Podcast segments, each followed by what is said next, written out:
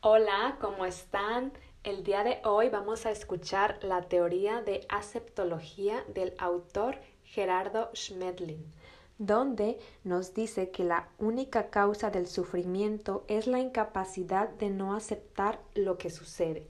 Y no es que no aceptar esté mal, sino que al reconocer las formas que toma la no aceptación, podemos aceptar la realidad y vivirla desde una mejor visión.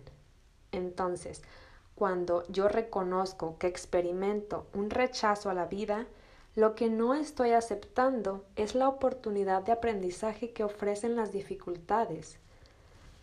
Cuando estoy en sobreprotección, no acepto la experiencia de destino y misión que cada persona trae. Cuando estoy siendo perfeccionista, lo que no estoy aceptando es que existen diferentes formas de organización y de manejo. Cuando estoy en preocupación, no acepto que puedo perder algo que ya no necesito. Cuando estoy en fanatismo, no acepto que hay otras formas, otros caminos, otras creencias y opciones diferentes a las mías. Cuando tengo un mal genio, no acepto lo que otros hacen o dicen o lo que está sucediendo allá afuera. Cuando tengo ganas de condenar, no acepto los comportamientos y las actitudes diferentes a las mías.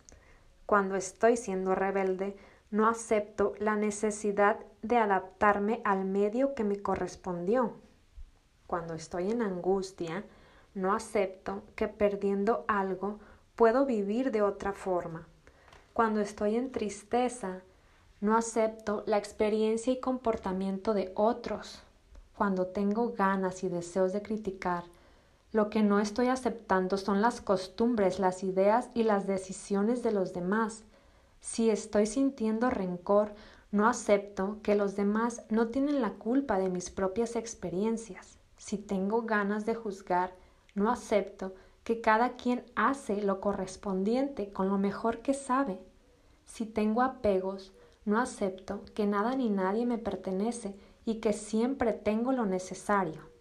Si tengo estrés, no acepto que las cosas pueden salir de otra manera y solo doy lo que puedo.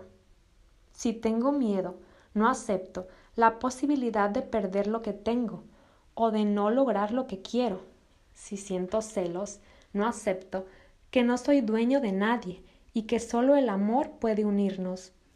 Si siento culpa, no acepto que yo no tengo la culpa de las experiencias de los demás. Espero que te haya gustado. Escúchalo cuantas veces sea necesario hasta que lo comprendas y lo puedas integrar en tu vida. Besos.